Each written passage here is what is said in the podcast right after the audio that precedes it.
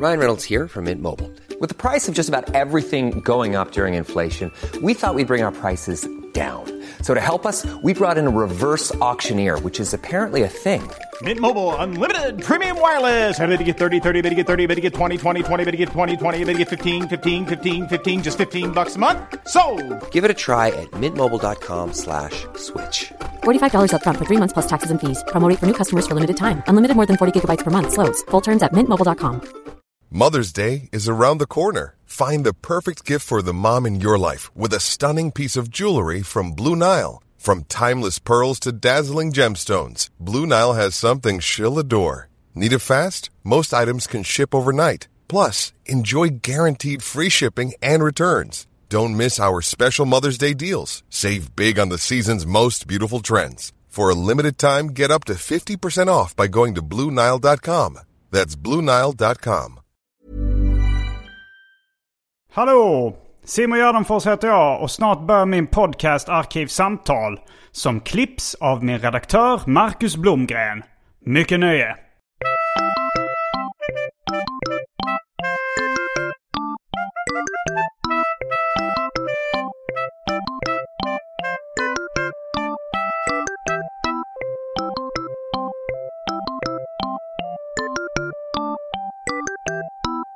Hej och välkomna till Arkivsamtal. Jag heter Simon Gärdenfors och mitt emot mig sitter Kristoffer...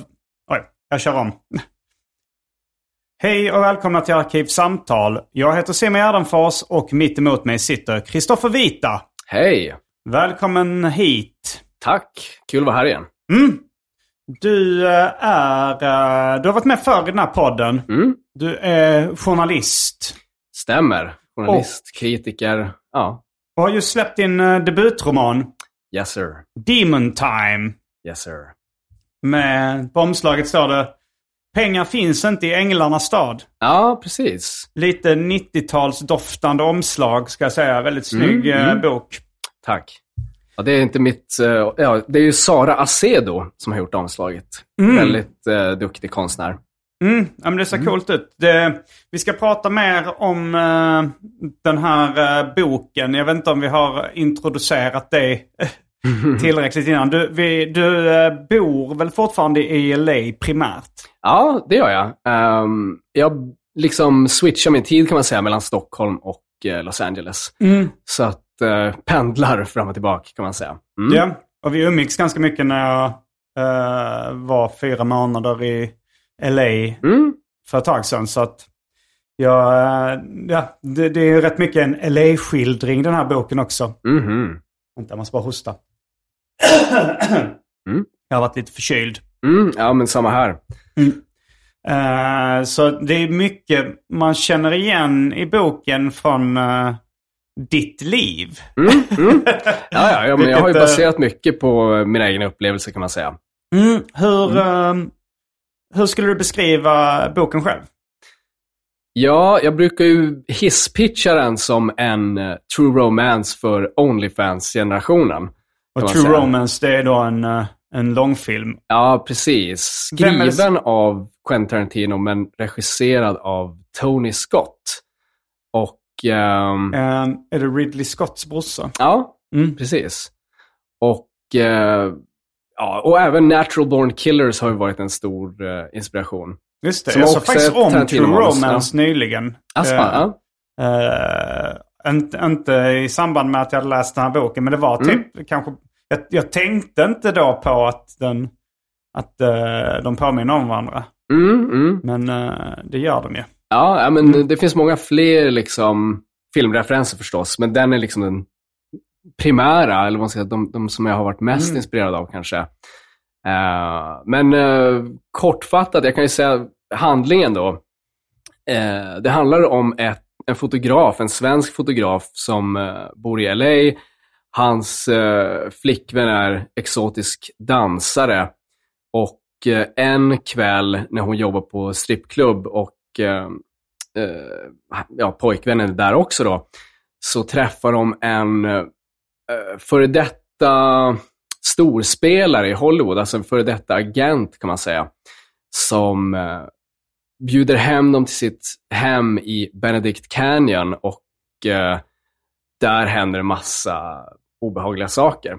Och sen är det då eh, även flashbacks till man får se hur det här paret träffas och lite grann hur de hamnade i den här situationen.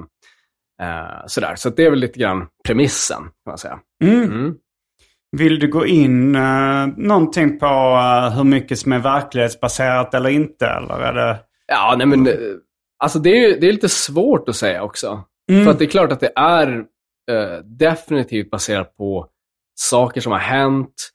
Eh, men sen så har ju de har ju ofta då tänkt att okej, men vad, hur skulle man kunna göra den här händelsen mycket mer dramatisk? Hur, vad skulle, eh, alltså om den här situationen blev mycket värre eller Mm. eh, sådär, vad hade då kunnat hända? Så att eh, jag tror att jag har mer använt liksom mitt eget liv som någon typ av premiss Ja. för att sen utforska eh, någonting lite mörkare då. Mm. Mm. Ja, för det, min läsning av boken blev lite speciell eftersom Mm. jag känner dig då och har umgåtts med dig och din flickvän i LA Mm. och liksom tagit del av ert liv. Så, så det, det blir lite så, på något sätt lite en gissningslek också mig. Det så här, har det här hänt det. på riktigt? Det här, det här vet jag att det här har hänt på riktigt. Ja, ja. Har det, det här låter lite skumt. det här. Just det, just det. Men det, det, var, ju- Ja. det var absolut eh, alltså, en extremt underhållande eh, bok. Alltså, Mm, kul att eh, säger det. Det tror jag Ja. jag hade tyckt även om jag inte eh, kände dig. Men Alltså, så här, det, det var verkligen en, så här, en page-turner. Att det var svårt att lägga ifrån sig det när man väl hade börjat läsa. För den Ah, har shit. liksom... Fan vad kul att Eh, det. Ja. Den har ett sånt driv och liksom är så underhållande på varje sida på något sätt. Så att det är ju någonting, jag gillar ju också eh, när det är lite eh, till synes amoraliskt och provokativt. Mm, mm. Ja, Även, även om jag inte är säker på att du skulle hålla med om att den är alltså, amoralisk. Jag vet inte om jag själv tycker att den är amoralisk. Men den har ju vissa liksom... Eh, den har ju vissa koder som ändå eh, man vet kittlar allmänheten. Ja, verkligen. Ja, Alltså det är mycket sex, mycket sex, våld, droger. droger. Ja, ja. Eh, jag vet inte om det är något mer också. Ja, men också då liksom eh, kanske sexindustri Mm, mm. inslag. Absolut. Vilket Ja. jag inte är speciellt insatt i. Men... Nej, men precis. Det finns det ju definitivt. Ehm, mm. Eh, det är verkligen kul att du säger att det var en page-turner, för att det, min ambition när jag skrev den var ju väldigt mycket det att försöka hålla den ganska tight, eh, så att du ska kunna läsa den i en sittning nästan. Alltså det ska vara, du ska vara klar på två timmar, kanske tre. Liksom. Eh, och att du, ja, det ska vara som att se en film nästan. Du ska bara kunna riva av den direkt. Jo, den är väldigt filmisk. Mm. Och även, eh, jag vet inte om det var du eller någon annan som refererade till GTA. Ja, just det. Men det var en reaktion jag fick eh, på en tidig läsning av boken. Någon som Mm. tyckte att det var för mycket som en film eller för mycket som, som GTA. Men för mig så lät det som eh, komplimanger. Så Ja. att, eh, jag kunde inte se problemet riktigt. Nej, nej det, Mm. jag har inte spelat jättemycket GTA. Men eh, det, det, jag, jag får det intrycket också av det, jag har tittat på när någon har spelat GTA. Ja, ja men absolut. Ehm, men, eh, Mm. ja, men så här, har, har du varit hemma hos någon sån här uh, före detta Hollywood-producent som samlar på nazistmemorabilia? eh, det har jag inte varit. Däremot har min tjej varit det. Okej. Så att det är baserat på en riktig eh, grej kan man säga. Eh, för att hon jobbade på ett konstgalleri och då blev hon skickad på någon sån här art deal då. Mm. Och ja, men kom hem till någon liksom superrik eh, snubbe som bodde i The Hills och eh, ja, hela hans hem var liksom fullpackat med, med olika nazistkonst. Och, Mm. eh, och han hade också sån här blackface-konst. Mm. Eh, och han gjorde väl också något lite så här offhand och kommentar där, för hon pratade om eh, vad heter han, Jeff Goldblum. Mm. Eh, och då sa han att uh, he's too Jewy for me, eller något sånt där. Mhm, Liksom, ja. så att, eh, Det var en Eh, edgelord. ja, Hon någonting var sånt. hos en edgelord. Ja, men uh, något i den stilen. Och sen så, eh, ja, så, så tog min fantasi lite grann över då efter Ja. det där. Och, Hur och, reagerade din flickvän på den här eh, konstsamlaren? Ja, hon blev väl förstås ganska chockad och överraskad. Hon kunde väl inte säga så mycket just för att hon var där på jobb då. Mm. Så att hon försökte väl mest bara så här komma därifrån och bli klar med, med det hon skulle göra, tror jag. Mm. Mm. Jag, jag har, eh, jag har alltså, både, jag är inte helt på det klara heller vad, vad du och din liksom, flickvän har för inställning till allt det här liksom, problematiska. Om ni kan tycka det är underhållande också eller om eh, ni liksom vänder er emot det. Alltså för det känns ju som det finns en, en, eh, en fascination för det liksom. Och, och eh, man kan ju tycka det är underhållande. Sen är det klart att eh, ja, det, det kallas ju problematiskt av en anledning. Det finns ju vissa Exakt. problem med att... ja, det gör det ju verkligen. Eh, nej, men det var väl... ehm, jag tyckte det var en ganska perfekt eh, eh, liksom egenskap för en skurk att ha.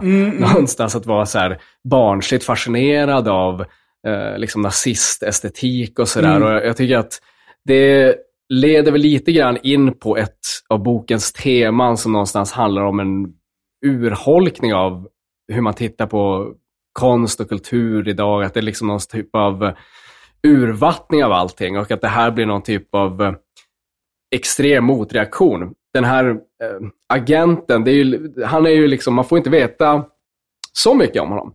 Men, och jag vill inte spoila för mycket heller. Men, Men det antyds ju att han eh, har haft liksom, eh, han har varit för extrem eller han har blivit liksom, eh, eh, han har kanske fått sparken eller någonting från, eh, från Hollywood. Liksom, För att han har varit för mycket. Liksom. Men, eh, så då har han gått för mycket åt andra hållet, kanske. Då. mm, Eh, men, det känns som det är en ganska vanlig reaktion. Alltså folk som eh, eh, blir lite utfrysta eh, från mainstream. Att, de, Ja. att de gasar ut i vildmarken och blir ännu mer extrema åt andra hållet. Ja, men exakt. Alltså, du kan ju titta, det är så här, Kanye West eller Marilyn det, Manson ja. eller eh, liknande uh, Jag har inte personer. så bra koll på eh, Manson efter liksom den senaste eh, liksom drevet mot honom eller vad man ska säga. Har han blivit mer extrem efter det eller har han dragit sig undan? Nej, jag bara tänkte på det. Jag vet att han också är någon sån här nazi-memorabilia-fan. liksom. Så det verkar vara en. Hollywood-grej. eh, att det finns, det finns någon sån liten subkultur. Jo, jo det är Eh, väl om man vill om man vill bli så extrem som möjligt så känns ju nazismen som någonting man kan söka sig till. Det gjorde väl Ja, också verkligen. greven eh, då i Bursum. Ja, men just det. Ja. precis, precis. Jag glömde, eller jag kom på att vi har glömt att ta en dryck. Just det! Det får vi inte glömma. Nej, bra att du påminde. Mm. Nu har det blivit dags för det omåttligt populära inslaget Välj drycken.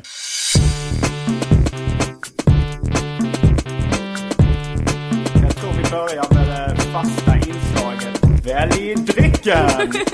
Eh, jag har inte varit hemma så mycket på sista tiden så det är lite urvattnat. Mm. mm.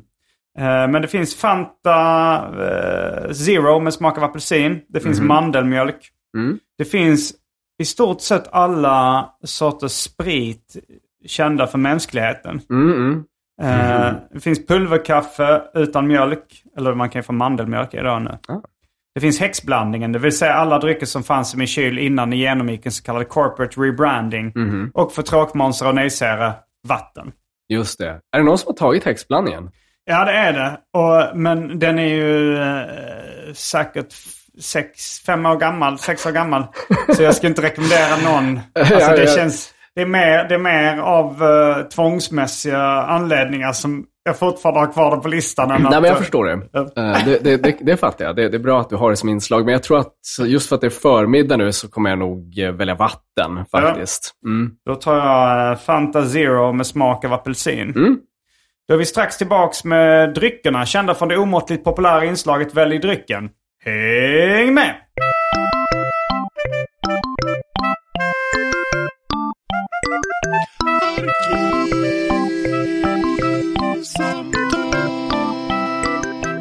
Då är vi tillbaks med dryckerna kända från det omåttligt populära inslaget Välj drycken. Du sitter med vatten, jag sitter med apelsinläsk. Mm, ja, tack.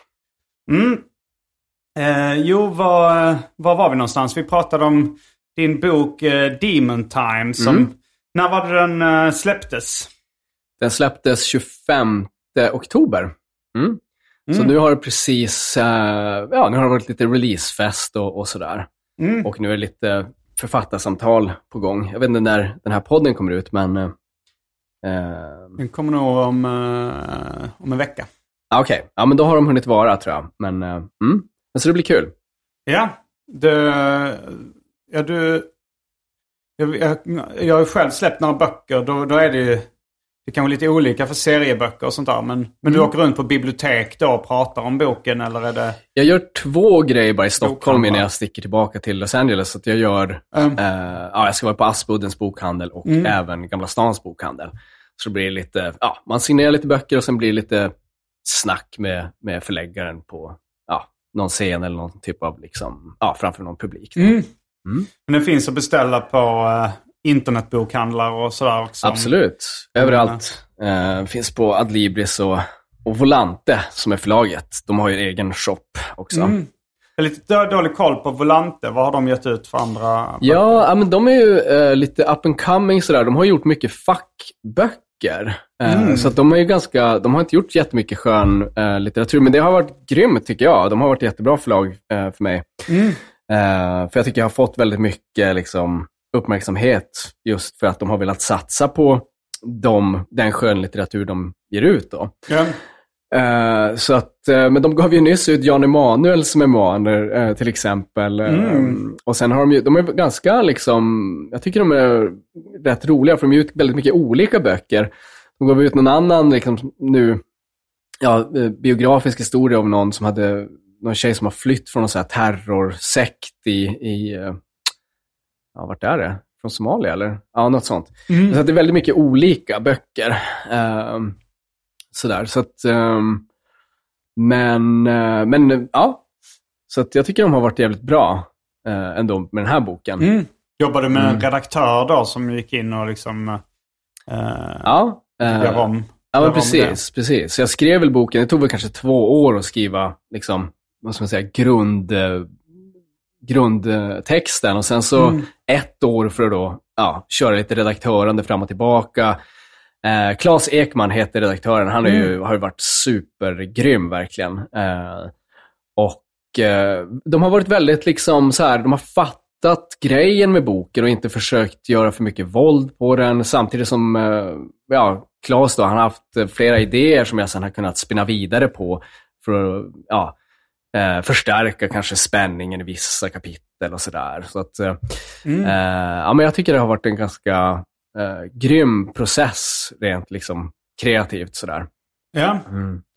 Vi har ju känt varandra nu kanske snart i tio år eller något sånt där. Ja, faktiskt. Eh, för, Yeah. jag, för jag kommer ihåg att under större delen av den tiden så sa du att du höll på att skriva på någon form av dagbok. Alltså som kanske Ja. då... Jag vet inte om du hade ambitionen att publicera den eller eh, göra om den till en roman. Men Mm. jag funderar lite på ifall det här projektet är baserat på den dagboken du har skrivit under alla dessa år.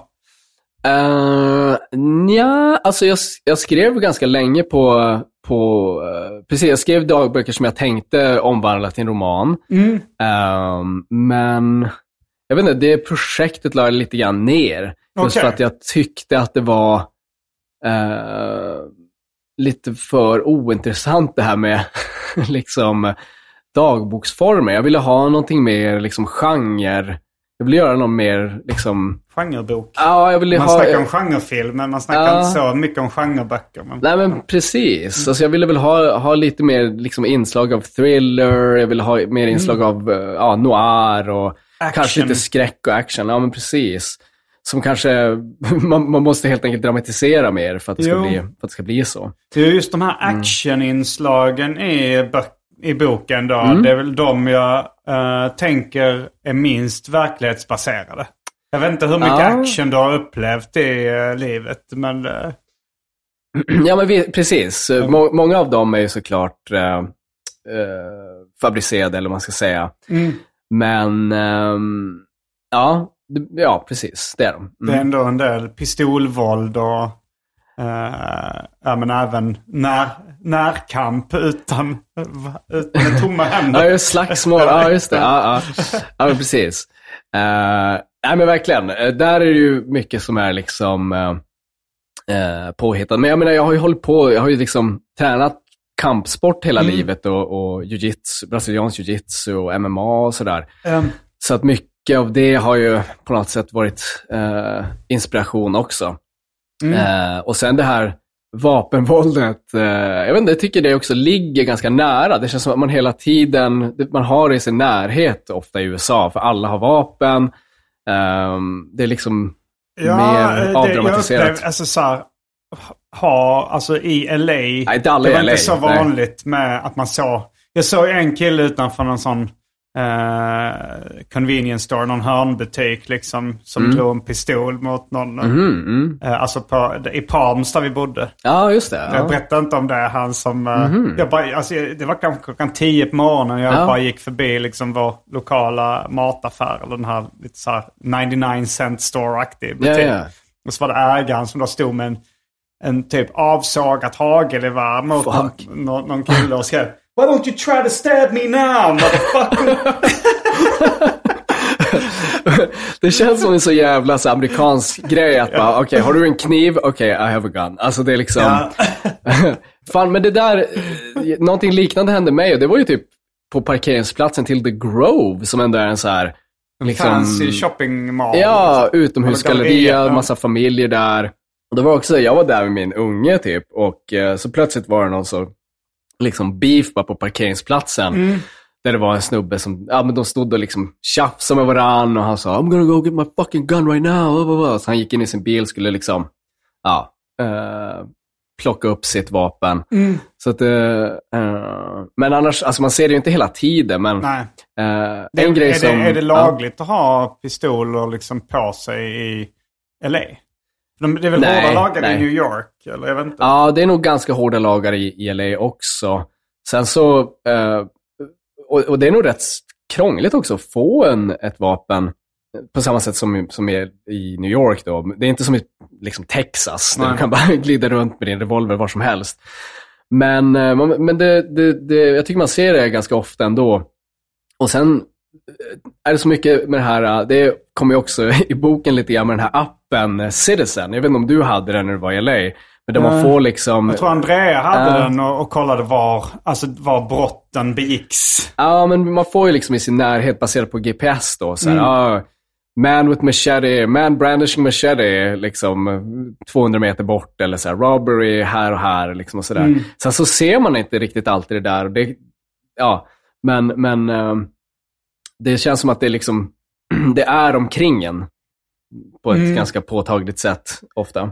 Ja, ja men eh, du har uttryckt också ett visst uh, Sverigehat. I samband med det här. ja. Intervjuer kanske så här.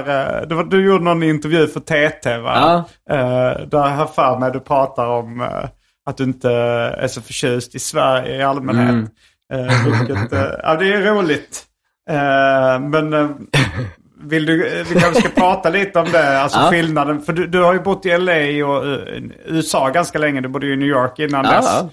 Och eh, båda, jag, ja, båda har ju sina för och nackdelar. Ja, men, verkligen. men vad är det framförallt med Sverige du inte gillar? Eh, nej, men det, det var som jag sa i den där intervjun, liksom att eh, i Sverige så tycker jag att man, eh, det finns någon liksom tvångsmässig, eh, man hyllar gärna det som är mediokert istället för det som faktiskt är bra.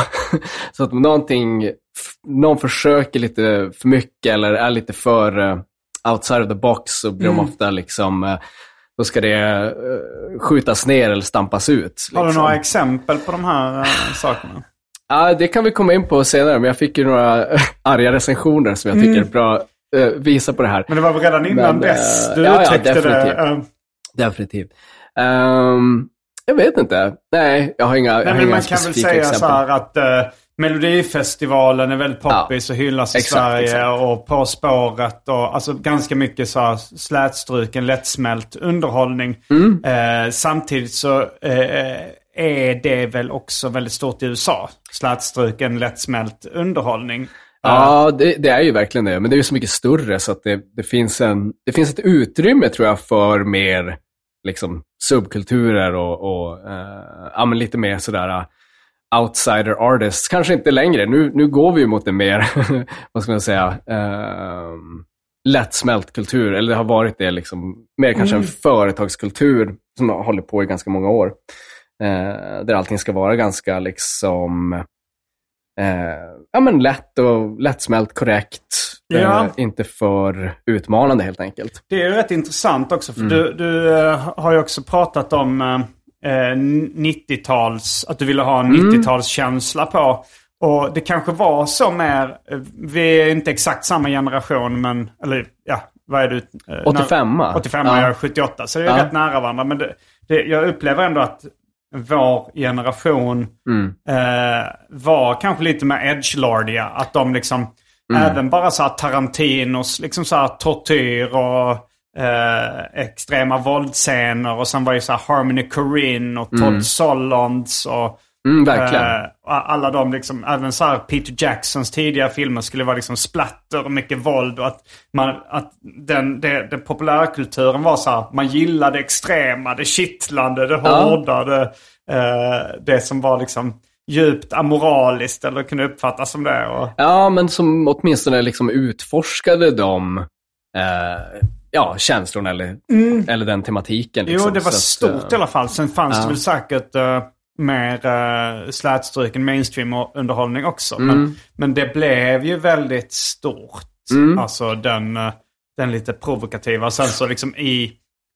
eh, den lite mer underground-kultur jag konsumerar med kanske så här Ivan Brunetti och Robert Crumb som Mm. serietecknare. Och de, de tog det ju ännu längre. Mm, mm. Uh, alltså, jag vet, tidningen, det kanske kulminerar med tidningen Vice. Som Ja, var, blev precis. ganska mainstream men hade den här edgelordiga uh, attityden ändå liksom. Ja, men precis, precis. Eh, nej, men verkligen. Och sen Och, efter eh, det så, så känns det som att uh, pendeln svängde. Och att uh, Mm. det inte är speciellt inne längre med uh, liksom provokation. Ja, för sen har det ju svängt lite grann tillbaka på något sätt. Eller det känns som att så här, med, när Trump blev president Just det, Så- i USA i alla fall. så skiftade det, eller då, då Ja. blev det någon typ av motreaktion på, på honom som var liksom, eh, ja, att en sida kräver någon liksom total renhet från allt det där, medan den andra sidan bara älskar allt som är provokativt på ett nästan eh, Ja. liksom lite dumt sätt. Men jag kan ändå göra Så att, skillnad eh, på det liksom. ja. För liksom, i USA är det kanske woke-kultur, Ja, anti-woke-kultur. Att det blir Ja. polariserat där. Ja, men precis. Men, eh, men, eh, men när man pratar om underhållning eller konst Mm. eller sådär så, eh, så kan, alltså, jag är i vänster och har ganska så här Mm. politiskt korrekta åsikter egentligen. Men Ja. jag uppskattar ju liksom underhållning och humor och, och konst som är eh, urballad på något sätt ofta. Mm, mm. Liksom, som är, eh, jag, jag kan uppskatta eh, ganska eh, liksom lågmäld underhållning också. Mm, mm. Men eh, jag har ju ändå en fäbless för när, eh, när, när det sticker ut och är så här, vad i helvete. Ja, men jag fattar det. Men ibland måste man ju på något sätt eh, gå till de här lite mörkare hörnen tycker jag för att komma, komma någonstans. Eh, för att det ska bli intressant bara. Sen behöver inte det betyda att, eh, att,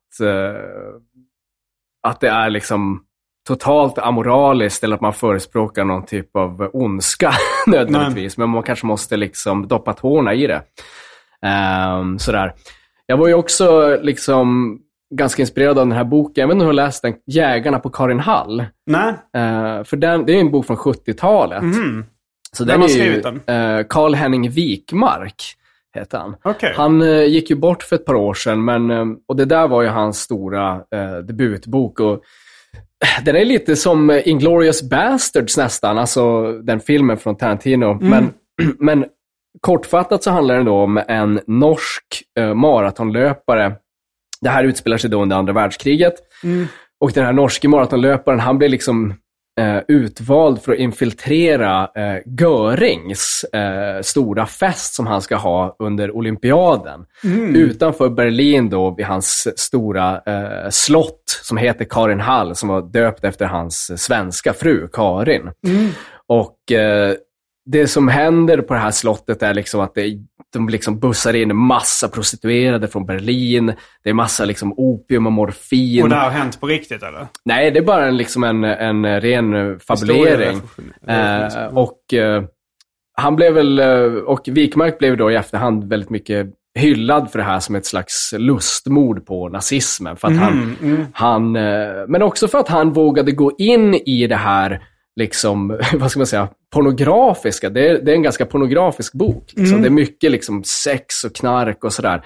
Och eh, som han någonstans tvingar, han utsätter liksom läsaren för det här. Han, han tvingar läsaren att identifiera sig lite med allt det här som händer. Så att eh, det, det är liksom, ja, han utmanar läsaren ganska mycket. Jag ville, jag ville också göra det eh, på något sätt. Så att det kan finnas en, en tvetydighet. Så att det inte bara är så här, åh, boo, nazisterna. Eller boo, i, den här, i det här fallet, eh, liksom den här eh, liksom rika skurken. Att eh, det skulle finnas någonting, eh, och även då, alltså man ska säga, huvudpersonen i, i Demon Time, han är ju liksom eh, någon typ av skuggjag av mig själv. Jag vill ju göra en ganska mer osympatisk version av mig själv. Alltså det är, ju, det är väl det jag tänker är så här kul i konsten. att Man kan, man kan göra någonting, man kan ju gå in i de här, liksom, ja men tänk om jag var ett mycket större svin. eh, och sådär va. Vil, Så att, eh, vilka liksom eh, är de svinigaste sakerna du, du tycker att huvudkaraktären i boken gör? Eh, ja, men det är en, en sak som det börjar med då, för jag, jag vill inte spoila för mycket, men en sak, det börjar med att han har eh, matat sin tjej med ecstasy så att hon ska palla jobba på strippklubben. Eh, och det skulle jag nog inte personligen göra. liksom. Det känns eh, eh, ganska hemskt. Men eh, jag vill också göra huvudpersonen så pass osympatisk i början så, att, eh, så att det blir liksom en uppförsbacke då för läsaren att se, går det, att, går det för honom att på något sätt eh, redeem himself? Går det för honom att... eh, för alltså, karaktärens, vad ska man säga, resa genom boken, nu är det ju en hel del flashbacks och sådär, men det är att det börjar som en ganska enkel eh, kärlekshistoria. Och sen så, eh, på grund av den om, vad ska man säga, Onlyfansifieringen av kulturen eller liksom hur sexarbete blir mer och mer mainstream och även hur eh, ekonomin för det här paret liksom går åt helvete så åker den här liksom, eh, fotografen lite grann ner i en avgrund. Liksom, han blir mer och mer omoralisk och han, han liksom släpper mer och mer på spärrar liksom, och blir någon typ av uh, e-pimp till sin flickvän. Liksom, och, sådär. Så att, eh, och sen så, eh, ja, det är det, jag vill inte spoila för mycket. Nej. Men, men, men det är det, det, är det. Han, han, eh, det är liksom en, en, en gradvis liksom, eh, nedgång. Man säga. Vad, vad har du för egna erfarenheter av den moderna sexindustrin? Eh, ja, alltså min tjej har ju haft en Onlyfans och hon har jobbat som exotic dancer. Numera pensionerad. Och det Så är att, eh, exakt samma som strippa eller? Ja, Exotisk exakt. exakt. dansare. Ett lite finare ord. Men eh, Eh, sådär. Men, Eh, du, mm. men var du inblandad i liksom Onlyfans-biten som Alexander är i boken? Eller? Nej, alltså absolut inte på, på samma sätt. För Nej. i boken så är han ju ganska liksom, där är han ju lite som en hallick. Ja, att han liksom, eh, ja han, han, han styr och ställer lite mer och så Ja, det är han som fixar kunder liksom. Ja, exakt. Så att eh, absolut inte i den bemärkelsen. Däremot så eh, har ju liksom tagit foton på min tjej eh, och sådär och har tyckt det har varit rätt kul. Eh, och eh, det kommer ju också, det kommer också upp i boken, liksom hur någon från Sverige mässar honom för att de blev arga eh, när jag la upp någon bild på henne på Instagram och liksom tyckte att vad håller du på med? Det här är helt sjukt. Liksom. Så det, ville också, det tyckte jag var viktigt att ha med i boken. För jag ville ha den här, eh, mm, vad ska man säga, Eh, Det, det var liksom i stort sett eh, ett sms du hade fått på riktigt då, som återpublicerades i boken. Ja, inte, inte i exakthet, men, Mm.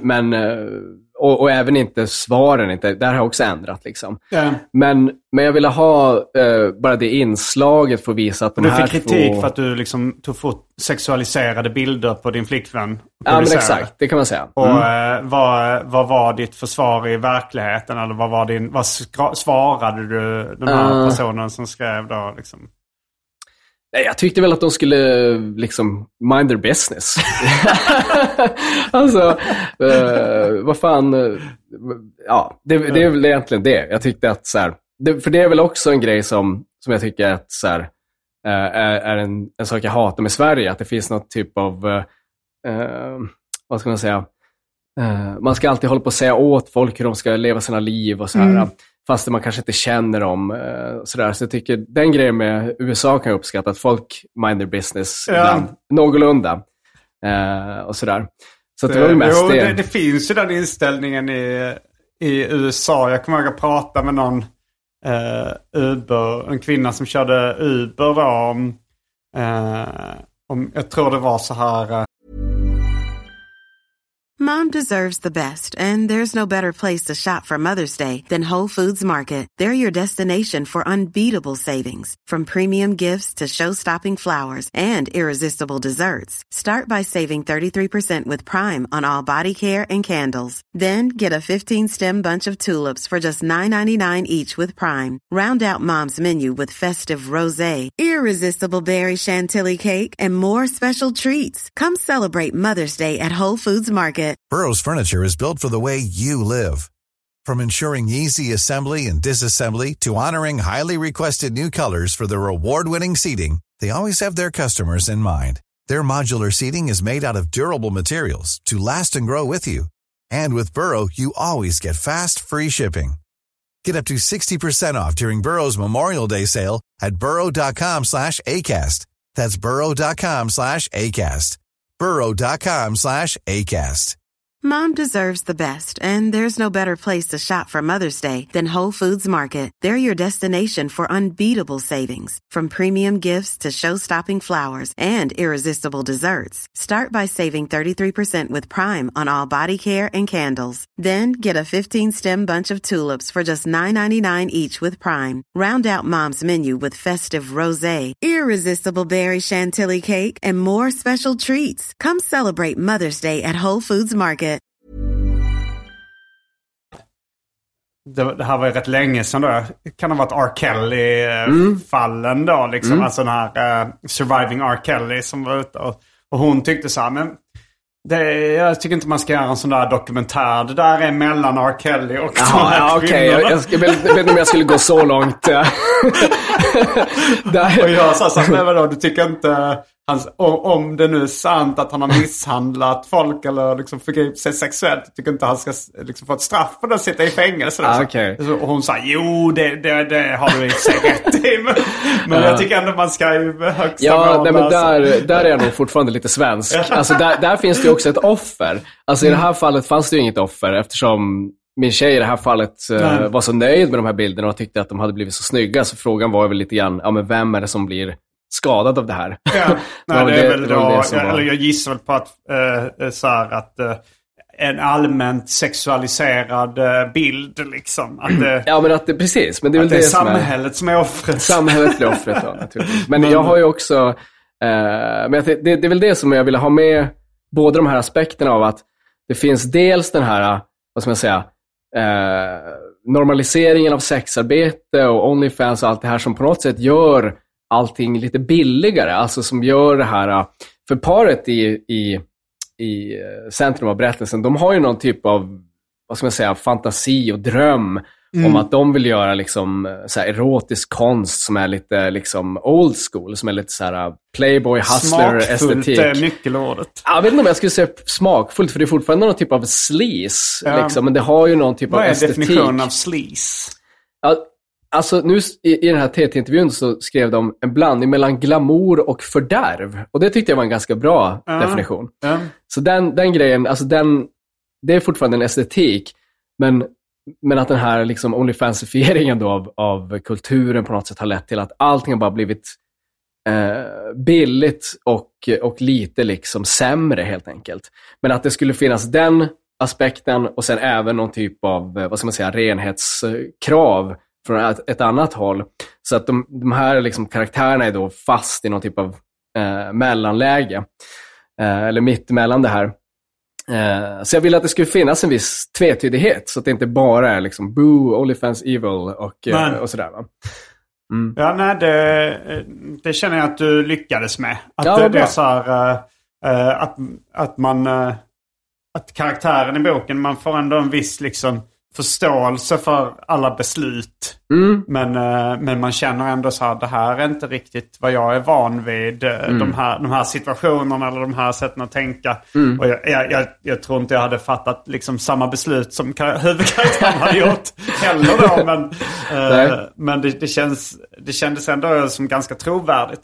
Eh, Mm. Att det skulle kunna ha hänt på riktigt. Och det, det är väl också lite det som, det finns en, eh, någonting som jag eh, skulle vara nervös över. Liksom, Mm. Vilket jag också har, liksom, jag har ju också gjort eh, självbiografisk eh, underhållning. Mm. Där, där, man kan, där jag kan, kanske också mer fokusera på mina mindre smickrande sidor. Mm. Mm. Eh, ofta. Ja. Och då, och du har ju till och med då liksom, och det har väl jag gjort också någon gång att man har hittat på även eh, mindre smickrande grejer Mm. som jag har lagt in i berättelserna Ja.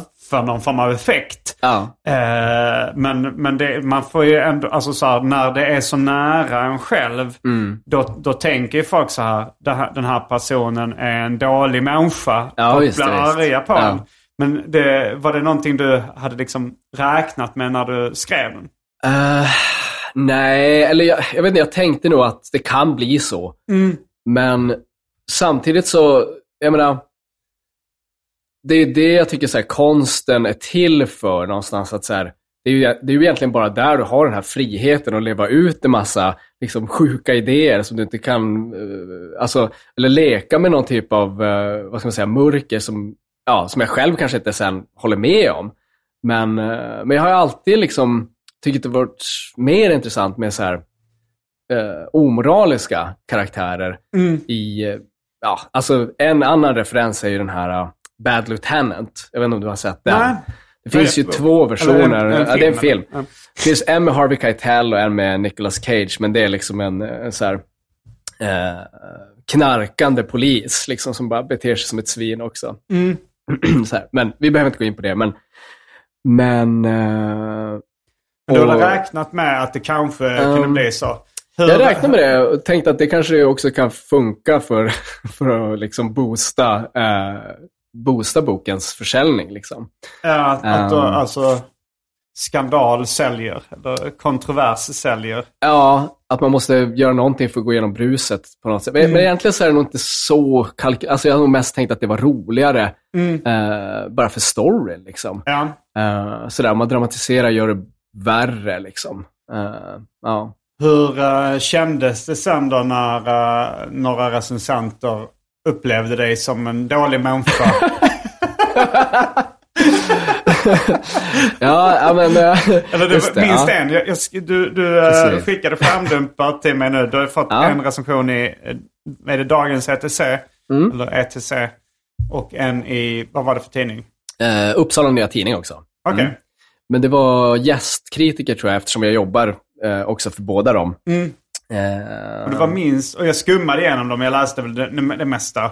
Ja. Och det var kanske en som jag uppfattade där, eh, där det kändes som att kritikern uppfattade dig som en dålig människa. Ja, det, det, precis. Där fanns det väl någon typ av, alltså, eh, för det är väl det, man ska ju som kritiker, jag är ju kritiker, men, alltså jag är ju filmkritiker. Och jag vet ju att man ska ju faktiskt skilja då på eh, fiktion och den, den upphovsman som har gjort, eh, eller upphovskvinna som har gjort eh, filmen eller boken. Eh, men det hade inte den här kritiken gjort. Eh, direkt, uh, tyckte jag. Nej, det verkar inte som det. Det, det Eh, bland, hon de skrev, blandade eh, lite fram och tillbaks. Ja, för hon hade skrivit någonting om att så här, det är tur att det här är en roman. För annars hade det varit jättehemskt. Liksom. Och, och så fortsätter hon då skriva väldigt mycket om allt det omoraliska den här eh, fiktiva karaktären gör. Och ja, alltså jag vet inte, om man har det kravet på sin eh, litteratur eller film så I don't know what, you, what to tell you. Alltså om du vill att, att dina, liksom, det du konsumerar ska ha liksom en liksom god moral eller någon typ av karaktär som bara gör uppbyggliga saker och tar hand om hundvalpar och hjälper gamla tanter över gatan eller vad, vad det nu kan vara. Alltså, eh, ja, alltså. Så, men, men, och sen så var det ju en hel del faktafel också i den recensionen. Till exempel att den här huvudpersonen skulle vara kvinnomisshandlare. Det är ju, finns ju inte någonting om det. Så Nej. där hade hon ju helt enkelt hittat på egen, sin egen handling. Eh, och sådär. Så det, alltså det störde mig nog mer. För det stör mig ingenting om, om någon tycker att så här, ah, boo, huvudpersonen har dålig moral. Alltså det är så här, ja, jo, men det vet jag ju. Det var, det var ju hela poängen. Så att, men däremot att man då kanske försöker göra det till någonting det inte är genom att skriva att ja, den här personen är kvinnomisshandlare. För det stämmer ju inte. Eh, sen var det också någon referens till att det skulle vara incel liksom, litteratur, vilket jag inte förstår alls eftersom det är så här, eh, ja men det är ju, alla knullar i boken. det är Nej, som det är väl mer, eh, eller jag tolkar det mer som att det var en bok för incels då. Att det är Ja. så här, eh, att man, en, en incel kanske kan läsa den och fantisera om en sån här värld. Ja, Alltså- kanske. Alltså vanlig porr, Ja. alltså jag tror att van, incels konsumerar ju vanlig porr också. Absolut. Där folk eh, har sex. Ja, ja, ja, det gör Så de ju. Ja, men det, det är klart. Det, det är ju skild, det är inte så att Men det är incels väl inte bara incels som gör konsumerar, det? konsum, konsumerar eh, Nej, liksom nej. underhållning om andra incels. Nej, men precis. Men det är ju knappast bara incels som konsumerar pornografi. Nej, nej, absolut Eh, inte. För det finns ju definitivt pornografiska inslag i, i boken. Eh, ja, det, kan man det, säga. Alltså, det är mycket Ja, alltså mest jag tänker att talk. pornografi, en, definition, en definition jag läst om det Mm. är ju att, liksom att det till för att vara upphetsande. Mm, mm. Eh, och jag gillar boken men jag blev inte så jättekåt. Okej, okej, okej, okej. Mm. Men, men eh, jag, jag funderade, men tanken var ändå att det skulle vara pornografiskt då, liksom. Det skulle vara upphetsande. Alltså det är mest, eh, det är det att det är mest antydd, det är mycket mer att det antyds sex, Mm. liksom. eh, genom dirty talk eller genom Mm. liksom, att man bygger upp någonting som händer innan sexet händer. Det var ju den andra, den andra recensionen, kritiserar ju då, men den var ju också lite motsägelsefull. Att hon, eller kritiserar att hon inte blev kåt. Nej. Eh, ja, eller hon tyckte att det var liksom oli, det var lite motsägelsefullt just för att hon tyckte det var för mycket pussy i läsarens ansikte. Just det, det var till och med någon slags rubrik. Ja, det var en bra rubrik. Jag gillar Mm. det. Men, men sen var det, tyckte hon ändå att boken var för pryd då för att, för att eh, sexet inte skrivs ut utan att det, det är mest att det bygger upp till sexet eller att det Mm. antyds genom dirty talk. Så jag fattar inte riktigt vad hon hade velat ha att man ska skriva att kuken åker in i fittan nu. Eller, alltså, det, det är lite så här, ofta blir det ganska dåligt i litteratur när man skriver ut exakt vad som händer i sex. Mm. Så jag tyckte det var, kändes lite onödigt. Men, eh, ja, men överlag så, just det här med att, eh, att det skulle vara dålig moral, det är ju bara bra, liksom, Mm. tänker jag. För att det, det, det är ju, det är ju, eh, handlar ju om det. Liksom. Men sen så att det skulle vara någonting annat, det var också störde mig typ, med den andra recensionen, att det var så här, så basic referenser. Att hon skrev att så här, eh, alltså den här ETC-recensionen, att det var liksom så här, ja det är som en Travis Scott eller Lana Del Rey-video eller vad fan. Vad fan, jag lyssnar inte på Travis Scott eller Lana Del Rey, så här bara basic artister. Så det låter som någon, liksom så här, eh, en person som bara har någon projicering av Los Angeles i huvudet. Och, Mm. ja. Så att, eh, nej jag vet inte. Jag, jag, jag tyckte det var, mm, det var lite intressant bara att så här, för normalt sett så brukar ju, det brukar vara en oskriven regel för Mm. kritiker att så här, eh, när någon debuterar så brukar man inte liksom såga dem jäms med fotknölarna. Utan man brukar vara lite mer chill. Alltså, man ska fortfarande kritisera det som är dåligt, eh, Mm. om man tycker det. Eh, så jag, alltså, jag fattar ju, jag är själv kritiker, så jag förstår liksom. Tänker du på om det är en debutant? Eh, Ja, alltså- men det, det tycker jag ändå. Eh, absolut. Då försöker jag ändå vara lite snällare. Mm. Eh, om det inte är något fruktansvärt havsverk. Liksom. Men, men samtidigt så film kräver också mycket mer... eh, det, det, där är det många fler led av kvalitetskontroll. Så att där tycker Mm. jag också att man kan kräva lite mer. Det krävs mer, liksom, det är mycket mer pengar inblandat också. Mm. Eh, men jag brukar ändå, om det är en debutant, inte gå för hårt åt. Men det, kan också, det tror jag också att jag har blivit lite snällare med åren. Mm, jag, jag tror att mm. jag var, jag var mycket så här, lite grann som de här eh, kritikerna var i början av min kritikerkarriär. Att jag, Mm. För att man får rätt mycket uppmärksamhet också när man sågar någonting Just det. jävligt hårt. Så, då, så att det blir också ett sätt, tror jag, eh, och jag tror att det blev det för, för de här nu, att eh, det blir ett sätt att positionera sig i Mm. någon typ av kulturmedia Sverige. Att säga, ja men det här ska vi nog liksom sabla ner för att det är rätt sak att göra. Eh, snarare än att gå in på vad boken faktiskt handlar om. För ingen av de recensionerna pratar egentligen om vad boken handlar om. Utan mest så här formalia eller tematik. Liksom, så där. De fastnar ju mycket på det här med Onlyfans och det är ju kanske 30% av boken. Sen så är ju mycket liksom, handlar ju om det här med, eh, ja vad man ska säga, den här, eh, det är ju nästan en typ Dracula-karaktär. Eh, Han den här Frank, den forna agenten som eh, bjuder hem dem och, och, eh, och sådär. Och hela den, eh, och även den, vad ska man säga, karaktärsutvecklingen som eh, fotografen Alexander går igenom i boken. Det är liksom, verkar som att har, de har missat själva kontexten. De har bara fokuserat på enstaka bitar. Så jag vet inte ens om de har faktiskt läst klart den. Eftersom dels finns det så mycket faktafel eh, i recensionerna och dels finns det liksom, de verkar inte ha koll på handlingen heller. Så, Men, I don't know. men ehm, vad var det Mm. jag tänkte på? Eh, eh, jo, eh, du, men du planerar då att fortsätta bo i LA så mycket som möjligt eller kommer du, Mm. eh, kommer du återvända till Sverige? Det har du nog också gått in på lite i Ja. någon av intervjuerna. Ja, nej men precis. Jag vill väl gärna bo där, men jag vill också bo här. så det kanske blir att jag avvecklar mitt LA-liv förr eller senare, tror jag det Mm. Att det kommer bli så. Men, men Din tjej var inte helt främmande för att flytta till Sverige heller va? nej, men hon kan nog tänka sig. Vi får väl se eh, hur krångligt det är. Det, jag vet att det är en massa krångel. Så att eh, vi kanske måste liksom eh, gifta oss eller något sånt där.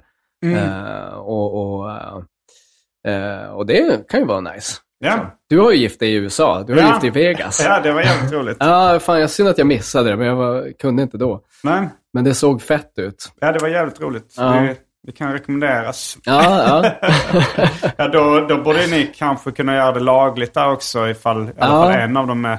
Vi var ju tvungna att gifta oss i Sverige sen Mm. igen. Men då, då gjorde vi på någon sån här... Vi hade en roadtrip genom Skåne och vi kunde... Och på Landskrona tingsrätt kunde man hoppa in och göra det med Ja, väldigt kort varsel. ja, ja. Så Ja. gifte oss lagligt i Landskrona. ja nice. Och Okej. olagligt i Las Vegas. Ja. Var det en schysst eh, wedding day du hade? Ja, det var, det var skitroligt. Ja. Det var, eh, jag tror jag gjort ett, eh, ett avsnitt av Specialisterna podcast där vi berättar om det. Mm. Det, ja, det, var, det var jävligt roligt. Mm, nej, men jag hoppas ju på ett sätt att du eh, flyttar till Sverige för att man kan umgås med då. Men det är också Mm. Ja, kul, kul. Mm. att hänga i, i LA under dem.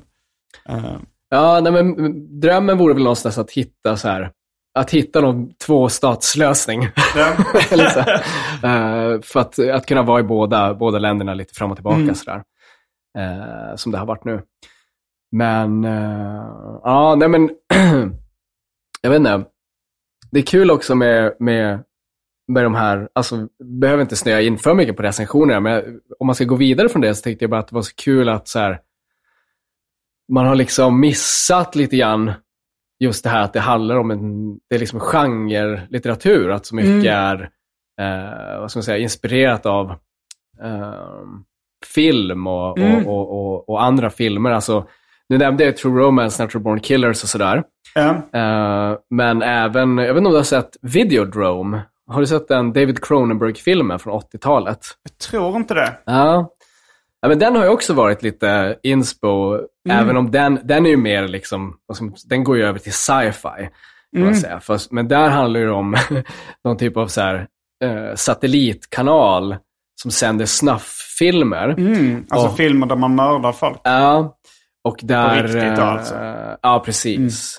Och där då huvudpersonen är någon typ av sleazy, eh, han jobbar på någon sån här eh, kabelkanal som sänder mycket liksom, extremt innehåll, spelad av James Woods. Så James Woods karaktär också varit ganska mycket liksom, inspiration till den här eh, huvudkaraktären, just för att han spelar ofta såna här, eh, jag vet inte, det finns inget bra svenskt ord, men slimeball på engelska. Liksom.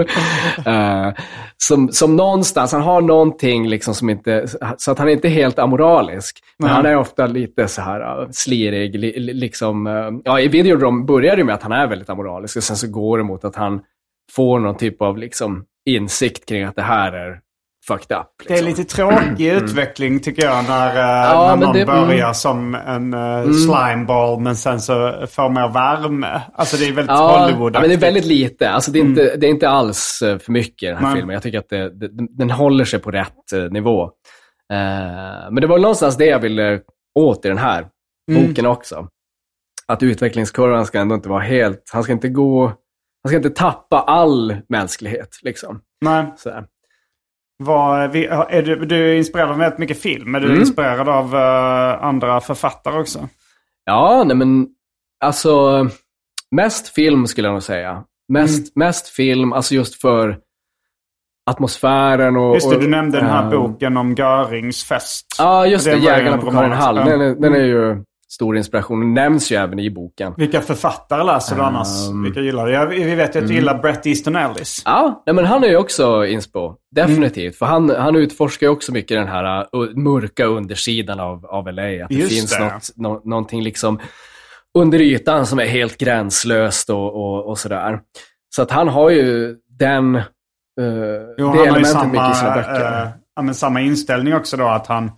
eh, det antyds inte i boken att författaren tycker det här gränslösa är moraliskt fel. Nej, men exakt. Mm. Exakt, så jag gillar det. Jag gillar den eh, liksom, spänningen Mm. någonstans. Sen så är ju hans böcker väldigt mycket mer... Alltså tempot i de böckerna är ju lite långsammare än i den här boken som jag har skrivit. Den är ju Mm. mer... Jag, jag försökte ha ett jävligt hetsigt tempo, så jag gillar ju, återigen för att gå till filmreferenser, med de här uh, bröderna Safdie som gjorde Uncut Gems och Good Time.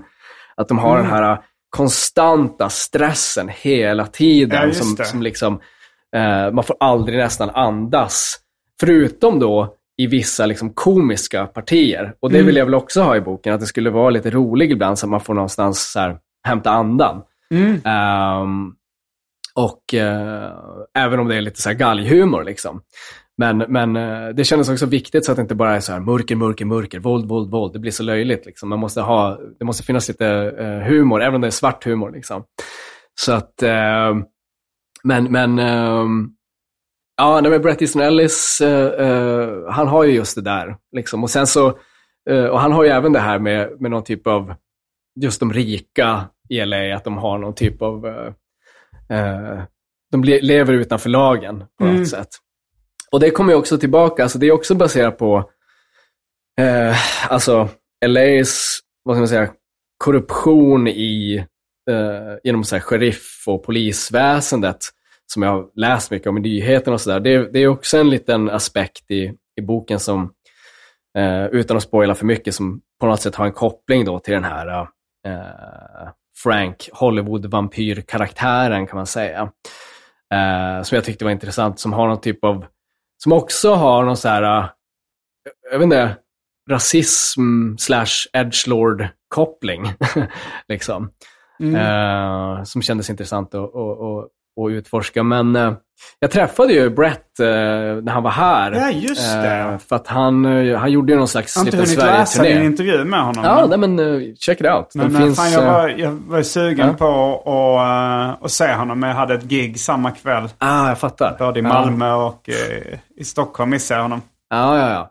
Men men det var i rätt alla kul. fall se uh, Daniel Klaus uh, hade ett författarsamtal i New York. Så Ja. jag, fick, och jag är nog ännu större Daniel Klaus-fan än Bret Easton Ellis-fan. Vem är han? Daniel Klaus? Eh, han är skrev- serietecknare eh, och serieskapare då. Och han Ja. har även eh, varit med och gjort filmen Ghost World som är baserad Ah. på en av hans serieromaner. Just det. Ja, men den är jättebra. Ja. Mm.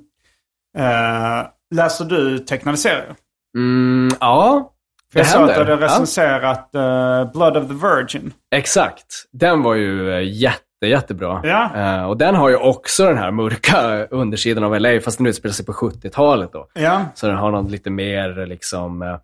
Hur kom det sig att du recenserade den?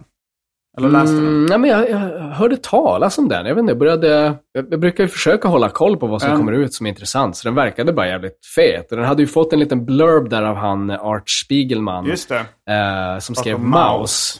Eh, och, Och även eh, skaparen av Garbage Pail Kids. Just det, precis. Och det här verkade ju vara något sånt här magnum opus som hade Nej, eh, är hållit på. Jag käkade middag med honom, uh, Sammy Harkham, i Jaha, LA. oh, wow, Eh, okej. När, eh, när jag var där. Mhm, Hur är han då? Ja, han var trevlig. Ja. Eh, han ganska, ganska, lite butt och sådär men ändå Asså? rolig liksom. Alltså Ja. så här, eh, eh, han, eh, han, han eh, kl- liksom dissade lite Chris Ware-serier. Även om han är väldigt inspirerad av Chris Ware och Ja. älskar honom och sådär tror jag. Men han, han, han, var, han var lite så här too cool for school. Ja. men, eh, men jag gillar honom ändå. Ja. Men jag fick käka middag med honom och lite andra serietecknare som, ah, wow. som bodde där. Det var roligt. Ah, shit. Ja, men den, vad tyckte du om den? Blood of the Virgin? Ja, men jag tyckte den var jättebra. Ja. Jag, jag hade läst, eh, han gjorde en tidning som heter Crickets. En serietidning då som, där den här gick som följetong. Så jag hade Ja. läst början av den. Eh, jag, jag tycker den är svinbra. Sen var det väl så här lite kanske mot slutet att det var så här. Det kändes inte som så här eh, att slutet eh, att det var så planerat. Mm. Det var så ja, det, det, rann, det, det rann lite ut i sanden hela. liksom. Ja, det är sant. Kände ja, du, ja. eh, Jag håller med. men, eh, men jag gillar väldigt mycket stämningen och alltså Mm. när jag läste det första kapitlet så tänkte jag helvete vad bra det här är. Ja, liksom. ja visst. Eh, Ja, men just stämningen och atmosfären. Det är det, Mm. alltså det är någonstans det som är det viktigaste tycker jag. Mm. Med en bok eller film eller vad det än är. Alltså, Jo. sti- alltså att stilen gör att man får en, får en känsla för atmosfären jo, någonstans. det känner jag också. Det är väldigt få filmer eller böcker eller serieromaner jag, jag gillar där liksom själva plotten är det som är det bästa med den. Nej, men oftast har ju all plott redan gjorts någonstans. Ja, Eh, sådär. eller i Så alla fall strukturerna Ja. brukar, brukar påminna om varandra. Men, men det, det spelar inte så stor roll, alltså så här om man... Eh, ja, men de, de flesta filmer jag gillar mest, där händer inte så jävla mycket. Nej, nej, eller, nej. eller böcker. Det, det händer det är rätt mycket vardagliga grejer. Eller liksom. Mm, mm. Kanske. Ja, precis. Nej, men det är väl så här. Det är mycket det i Blood of the Virgin. Mycket så här. eh, ja, men där är ju både hans arbetsliv som någon typ av han, han B-filmsregissör. Eller Ja, han, han lyckas eh, bli ja, B-filmsregissör. Ja. eh, han jobbar väl med liksom... eh, han jobbar väl som klippare i början. Just av, precis, så av, får han eh, en chans att bli... klippa trailers till eh, gamla skräckfilmer. Då. Ja, liksom exploitation-film och sådär. Och så får han plötsligt sin första chans då. Ja. Och så är det blandat med det här äh, liksom hemmalivet med barnet som skriker och hans fru bråkar. Och liksom. Just det. Eh. Jo, det känns som en ganska eh, trovärdig och realistisk skildring av eh, en B-filmsregissör eller B-filmskapare i LA på, Ja, på 70-talet eller 60-talet kanske. Men man gillar ju någonstans, alltså det är också det, det är kul att läsa om losers. och Mm, absolut. därför, äh, det var ju också det, jag ville ju också ha en loser lite mer i, i, i, i, i liksom centrum för min bok. Ja. Så att eh, liksom det här eh, kämpandet för pengar och liksom, jag har ju verkligen försökt göra det mycket värre. Även Mm. om jag själv också så här, ja, ibland har varit punk och sådär, men det är absolut inte på den här nivån. Så, men jag tycker att det är mycket roligare när eh, rollfigurerna har värre och sämre på något sätt. Jo.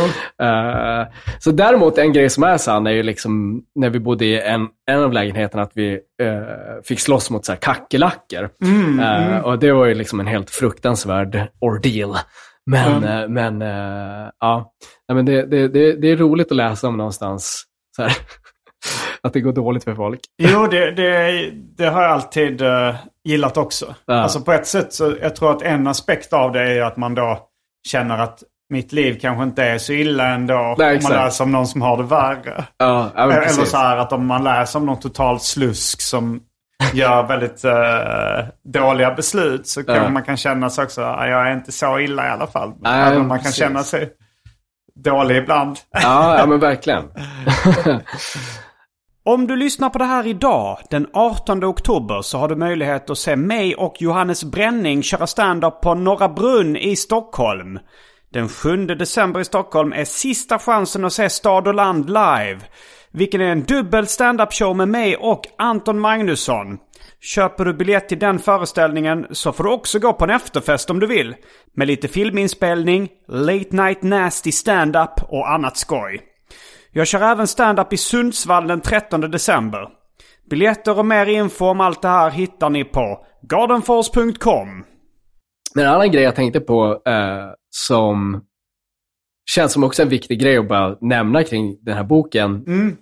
är väl, eh, ja, men, eller ja, vi har ju nämnt det lite grann, men, men att den på något sätt ger uttryck för en frustration över eh, hur dålig populärkulturen är just nu och hur, hur, upp, hur mycket den upprepar sig och hur liksom hur dött det är någonstans med liksom alla Marvel. Nu, nu håller väl Marvel på att krisa ihop lite grann. Mm. Eh, och sådär, men, men att det är eh, att det, det liksom, och att det här med, med Onlyfans är nästan någon typ av förlängning av det.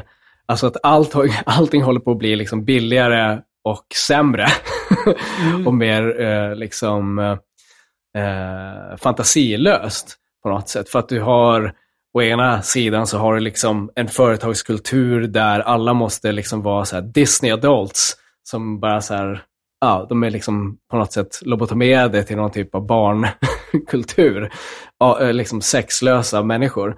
Eh, samtidigt som du har den här eh, extrema bara eh, normaliseringen av porr och sexarbete. Tycker du Så det att, kommer eh, dålig, alltså, alltså du tycker att kulturutbudet i världen nu är dåligt eller? Ja, men jag tycker att det har varit så i flera år nu. Att det är liksom, och det är väl det som den här Frank-karaktären också känner. För han är ju någon typ av, vad ska man säga, mör, ännu mörkare version av huvudpersonen. Ja. Eh, han har liksom mycket mer extrema idéer.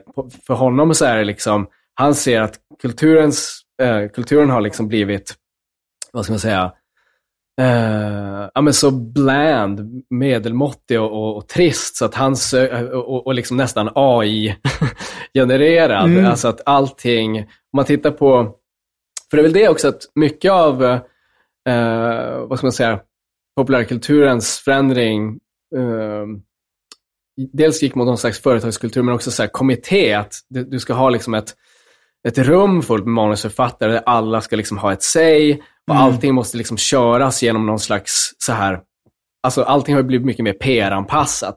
För att man, eh, ja.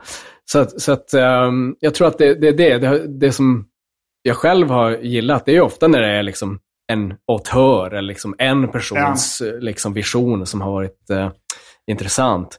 Och eh, jag tror att den här liksom, karaktären, han har kommit till någon liksom, punkt där han, dels där han har råd, han har liksom eh, pengar till att eh, skapa någonting bortom det. Han, han letar efter någonting mer extremt. Liksom. Eh, och eh, jag tänker att det, det kanske är, i en dystopi, en dystopisk framtid, så är det liksom där vi kommer hamna i någon typ av videodrome-samhälle. liksom. Så det finns ju någon typ av lite grann, vad ska man säga, eh, oro över den utvecklingen, faktiskt. Så att, eh, Att kulturen eh, kommer bli ännu mer slätstruken. Och... ja, att den kommer bli slätstruken och att eh, en motreaktion på det kommer vara någon typ av nästan extrem, eh, liksom, ja, att det kommer bli en extrem Att det motreaktion. att- polariserat liksom. Att Ja, exakt. Ja.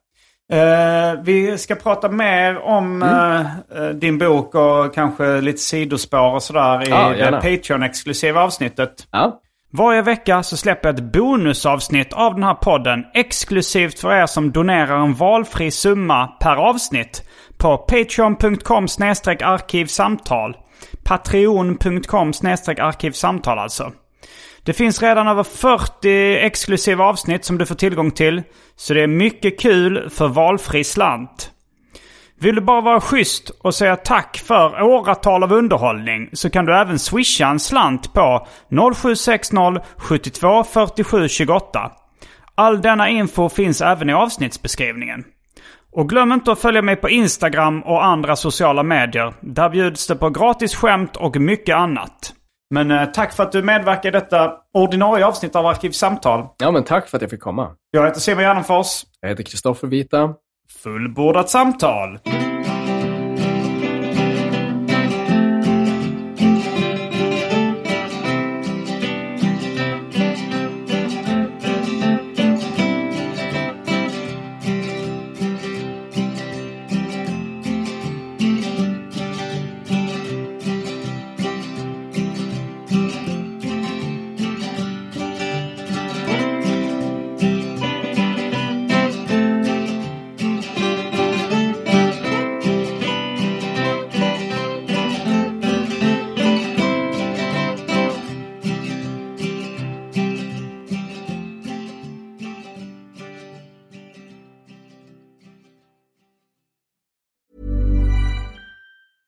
Normally, being a little extra might be a bit much, but not when it comes to healthcare. That's why United Healthcare's Health Protector Guard fixed indemnity insurance plans, underwritten by Golden Rule Insurance Company, supplement your primary plan so you manage out of pocket costs. Learn more at uh1.com. Want flexibility? Take yoga. Want flexibility with your health insurance? Check out United Healthcare Insurance Plans. Underwritten by Golden Rule Insurance Company, they offer flexible, budget friendly medical, dental, and vision coverage that may be right for you. More at uh1.com.